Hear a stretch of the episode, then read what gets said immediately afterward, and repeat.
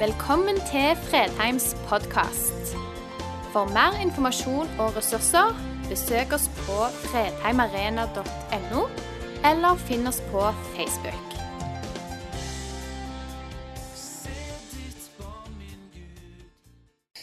Hvis vi skal leke litt med ord Det er rart hvordan ord kan få en helt annen betydning ut ifra sammenhengen.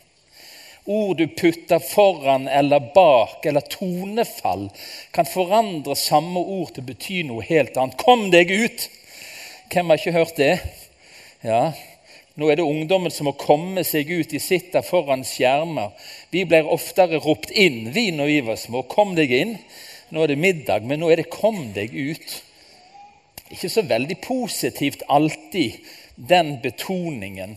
Vi har et annet uttrykk 'ut på tur, aldri sur'. Vet du hva, det er ikke sant. Jeg var på tur i går i Vagleskogen med tre av mine barnebarn. Og de har aldri hørt at når de skal ut på tur, må de aldri være sure.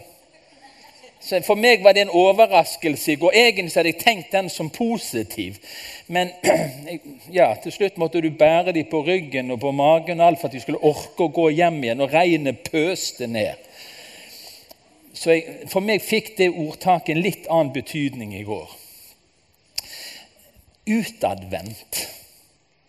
Det, det, smaker på en måte litt godt hvis noen er utadvendte. Det tenker vi et sånt det er noe positivt. Selv om vi er utadvendte i forskjellige grader, ifølge Svein Ove, så, så er vi det, det, er noe positivt med det. Tre ord skal det handle om i formiddag, som alle begynner med 'ut'. Det er fortvila når du ikke er blant de utvalgte. Når de sitter der og laget skal tas ut, og du blir sittende igjen. Når du ikke når det målet du hadde for all trening og all innsats, så blei du ikke blant de utvalgte. Gud òg har noen utvalgte. I Romane 8 så står det hvem vil anklage Guds utvalgte? Det er noen mennesker som rett og slett får lov å få den betegnelsen at de er utvalgt av Gud. Det er noe annet enn å komme med på et lag. Uansett hvilken type lag det er. Hvem er disse utvalgte, og hvordan velges de ut? Hør nå. Nå går vi langt tilbake igjen, helt til femte Mosebok. Når Herren hadde godhet for dere og valgte dere ut, var det ikke fordi dere var større enn andre folk, for dere er det minste av, folk, av alle folkene, men fordi Herren elsket dere og ville holde eden han hadde sverget for deres fedre. Derfor førte Herren dere ut med sterk hånd. Dette folket som Gud valgte seg ut, var ikke valgt ut pga. prestasjoner eller fordeler eller noe som de var bedre til enn andre, men de var valgt ut fordi Herren elsker dem. Det er en helt annen måte å bli utvalgt på. Og dette fortsetter. Nå er vi i Det nye testamentet, inn i en ny tid som forkynner Bibelen. I Kristus utvalgte han oss før verdens grunnvoll ble lagt, til å stå for hans ansikt, hellige og uten feil. I kjærlighet kommer det igjen i kjærlighet og etter sin egen gode vilje avgjorde han på forhånd at vi skulle få rett til å være hans barn ved Jesus Kristus. I kjærlighet valgte han oss ut. Og hvordan blir du blant de utvalgte? Nå handler det om mye, mye større avgjørende ting enn noe annet valg du har vært borte i ditt liv. Hvordan blir du blant de utvalgte?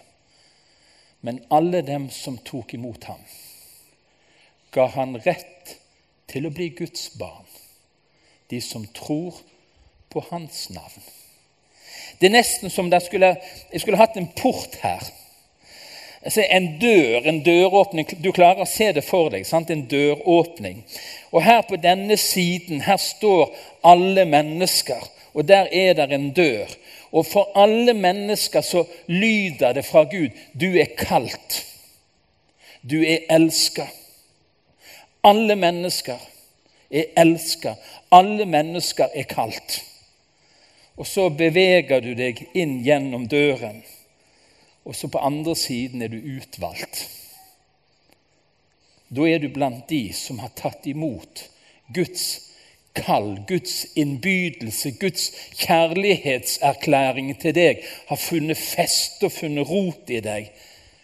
Og så har du fått lov. Og det handler ikke om hva du fikk til. Det handler om hva han fikk til. Det handler ikke om hva du har gjort, men hva han har gjort, hva Jesus har gjort. Å bli utvalgt av Gud handler om å ta imot. Det er det julen handler om. Gud ga sin sønn. Gud gir oss gaven. Vi må ta imot den, åpne den og tro på den. Hva skjer med disse her utvalgte menneskene? Det er ikke lite. Det er ikke lite. De som nå har passert denne porten og gått inn denne døren, Bibelen gir dem et nytt navn. Men dere er en utvalgt slekt. Et kongelig presteskap, et hellig folk, et folk som Gud har vunnet for at dere skal forkynne Hans storverk, Han som kalte dere fra mørket og inn i sitt underfulle lys. Vi er vokst opp med mye jantelov. Og En del av bedehusets bakside det er at vi av og til har forkynt sånn at vi tror vi er ingenting verdt. Det er ikke hele sannheten, skjønner du. Det er en sannhet som Bibelen beskriver på en sånn måte at vi dere skulle nesten reist dere og stått bare i ren sånn glede og begeistring. Den som er utvalgt, et kongelig presteskap. Det er et hellig folk. Det er Guds eiendom. Det er skjedd noe nytt i ditt liv når du ble med blant de utvalgte. Du kom inn i et folk som Gud har valgt ut til å være hans presteskap. Nå ba vi fint for kong Harald den femte. Og vi har både respekt og kjærlighet for kongen vår. Men det største, det beste kongelige folket, det er Guds folk. Hvor alle er prester. Hvor alle er, hører til en helt ny stand og stilling. Det gir oss nye rettigheter. Vi får en åpen adgang like inn til denne mektige, hellige Gud. Du trenger ikke banke på en pastordør eller en lederdør for å nå Gud. Du trenger ikke gå gjennom noe menneske. Du har direkte adgang like inn til nådens trone. Du har fått nye rettigheter. Du hører til det kongelige presteskapet, det nye folk. Vi har fått nye plikter. Vi liker jo egentlig ikke det ordet 'plikter'. Men vi er på en måte blitt hans ambassadører, hans folk i denne verden som representerer himmelen. Og det har gitt oss nye muligheter. Siden jeg skal ha tre sånne ord inn på én preken, så må jeg ta det litt fort. For her kunne vi ha stansa for det står det i 2. Korinterbrev det er som om Gud selv formaner gjennom oss. La dere forlike med Gud. Vet du det? Du kan gi et ord til et menneske som gjør at det mennesket kan bli frelst. Du bærer den muligheten i deg å gi et menneske ord om Jesus. Oi, så skjer det noe helt nytt. Det skjer en forandring. Helt fantastiske muligheter. Og ikke nok med det at han har utvalgt oss, har han utrusta oss. Og hør, det, det, det, er liksom sånn ekstra. Jeg takker alltid min Gud for dere, skriver Paulus til Korintermenigheten. Og der var det sannelig mye trøbbel. Ja, Det er et kaoskapittel å lese første Korinterbrev, en menighet som gjorde så mye trøblete. Og Det var så mye rart i den menigheten, men hør hvordan de blir skrevet til. Jeg takker takker alltid min Gud for dere, for den nåde han har gitt dere i Kristus Jesus. I ham er dere blitt rike på alt, på all lære og all kunnskap. Vitnesbyrd om Kristus har det også fått sikkert feste hos dere. Derfor mangler dere ikke noen nådegave, mens dere venter på at vår Herre Jesus Kristus skal åpenbare seg.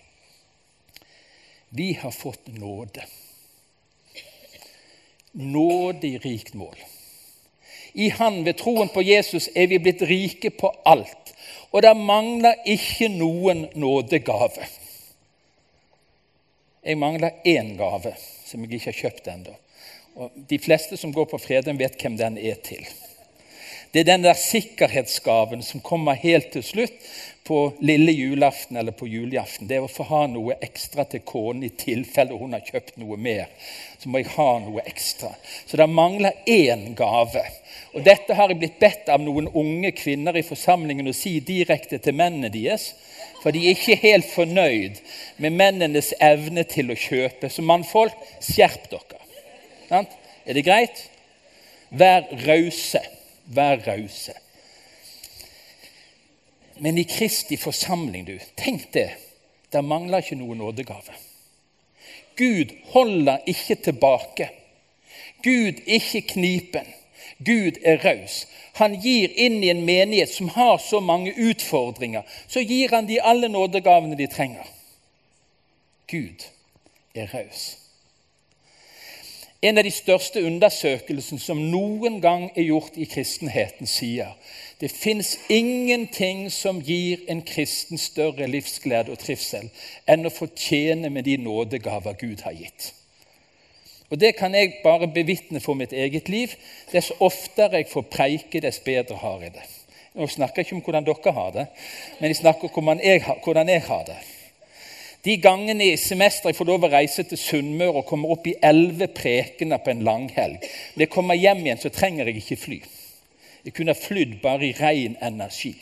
Fordi det er så herlig å få lov å bruke tid og krefter på det jeg tror Gud har gitt meg av en nådegave. Du går glipp av så mye velsignelse hvis ikke du kommer deg i tjeneste med det Gud har gitt deg. For det har han skreddersydd for deg. Hør hva det står i 1. Korinterbrev 12. Hos hver enkelt gir Ånden seg til kjenne, slik at det tjener til det gode. Når jeg var ung, så var det ikke frykten for å reise til Afrika som preget oss, men vi sang med en sanger bare ikke nordover. Vi var litt redd for, for vi har jo arbeid i Finnmark i Indremisjonen. Og det var liksom frykten vi hadde. Tenk hvis Gud kalte oss til Finnmark. Det var liksom straffen. Men eh, ikke, Jeg håper ikke det er noen finnmarking her som tar dette personlig. Det var bare vår opplevelse. sant? Bare ikke nordover, sang han. Gud vil deg bare vel når han kaller deg. Når Ånden tar bolig i ditt liv, når Ånden utruster deg med nådegaver, så tenker han hva er godt for han? Hva er godt for henne?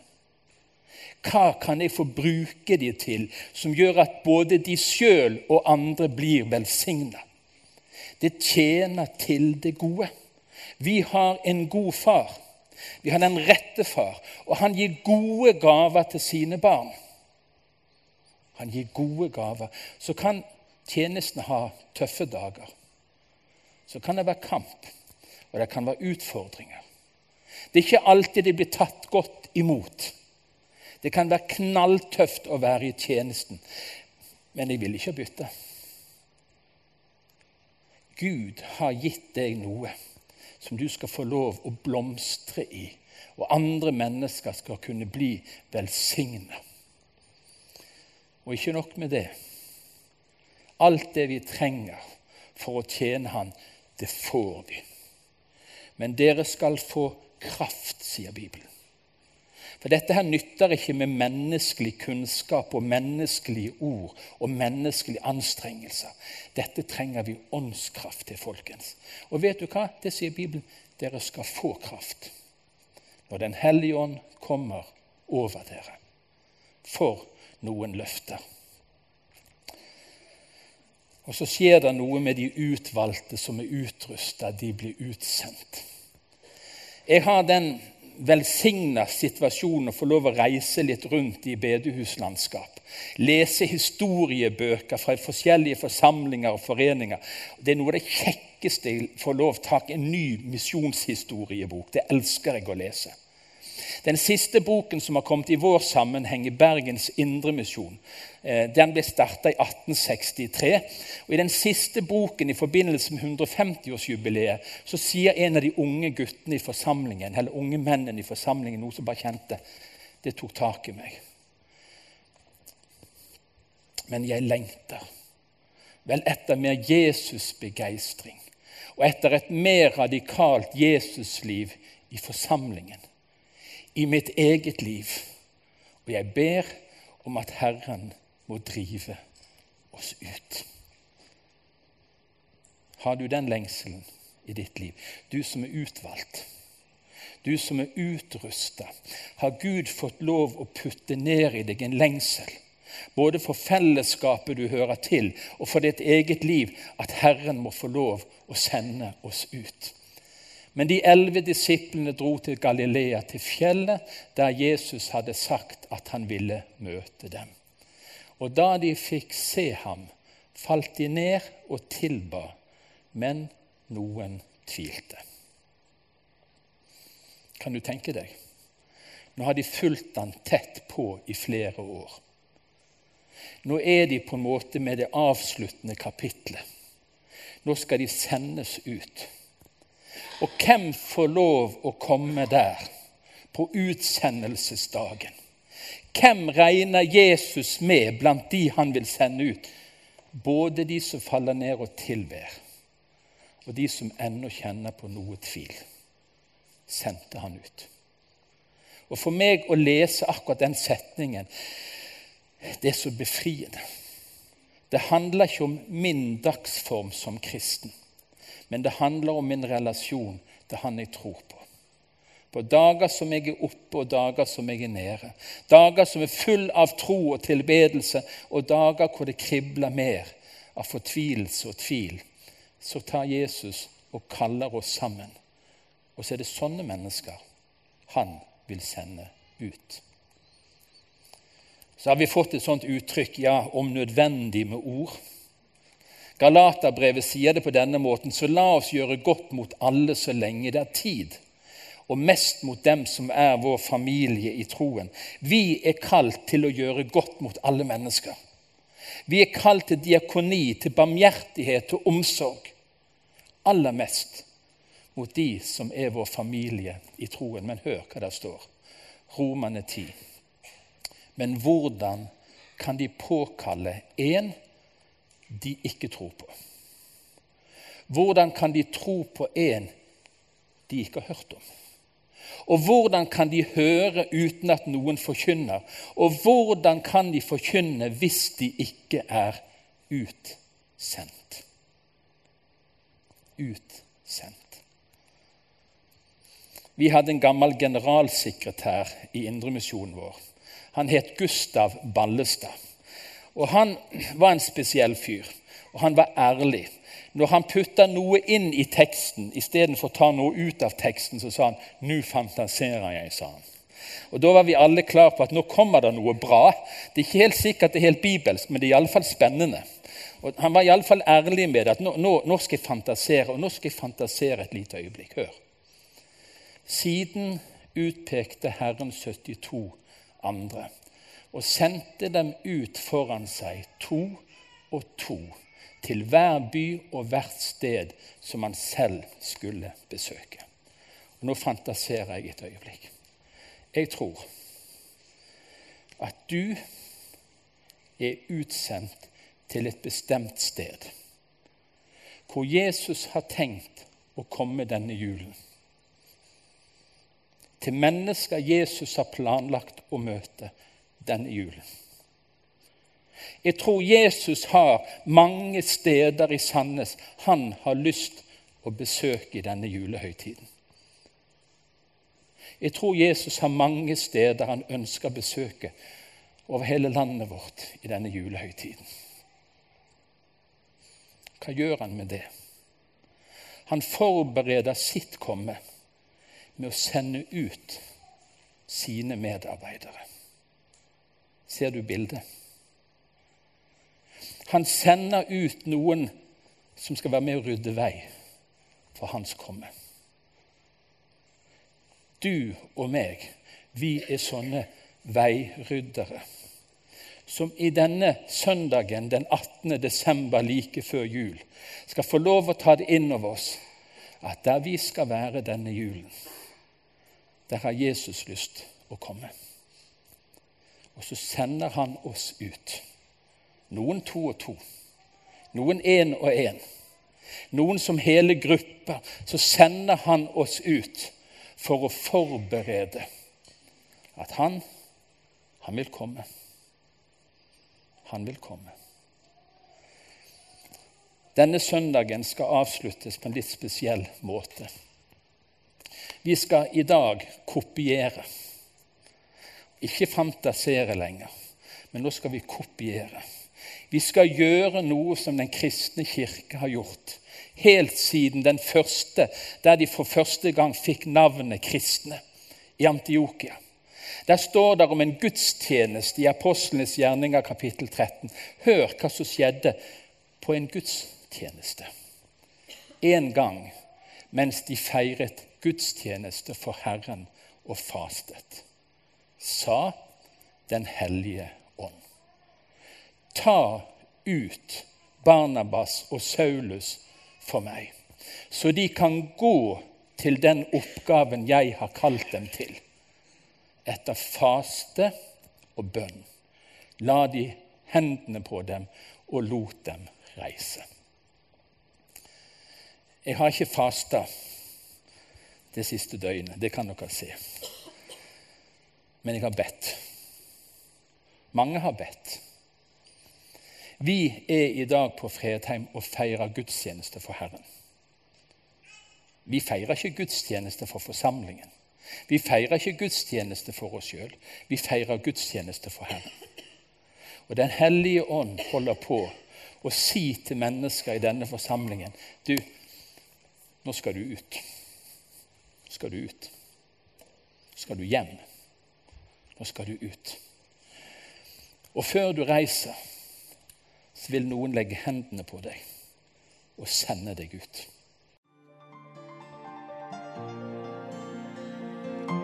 Takk for at du valgte å høre på.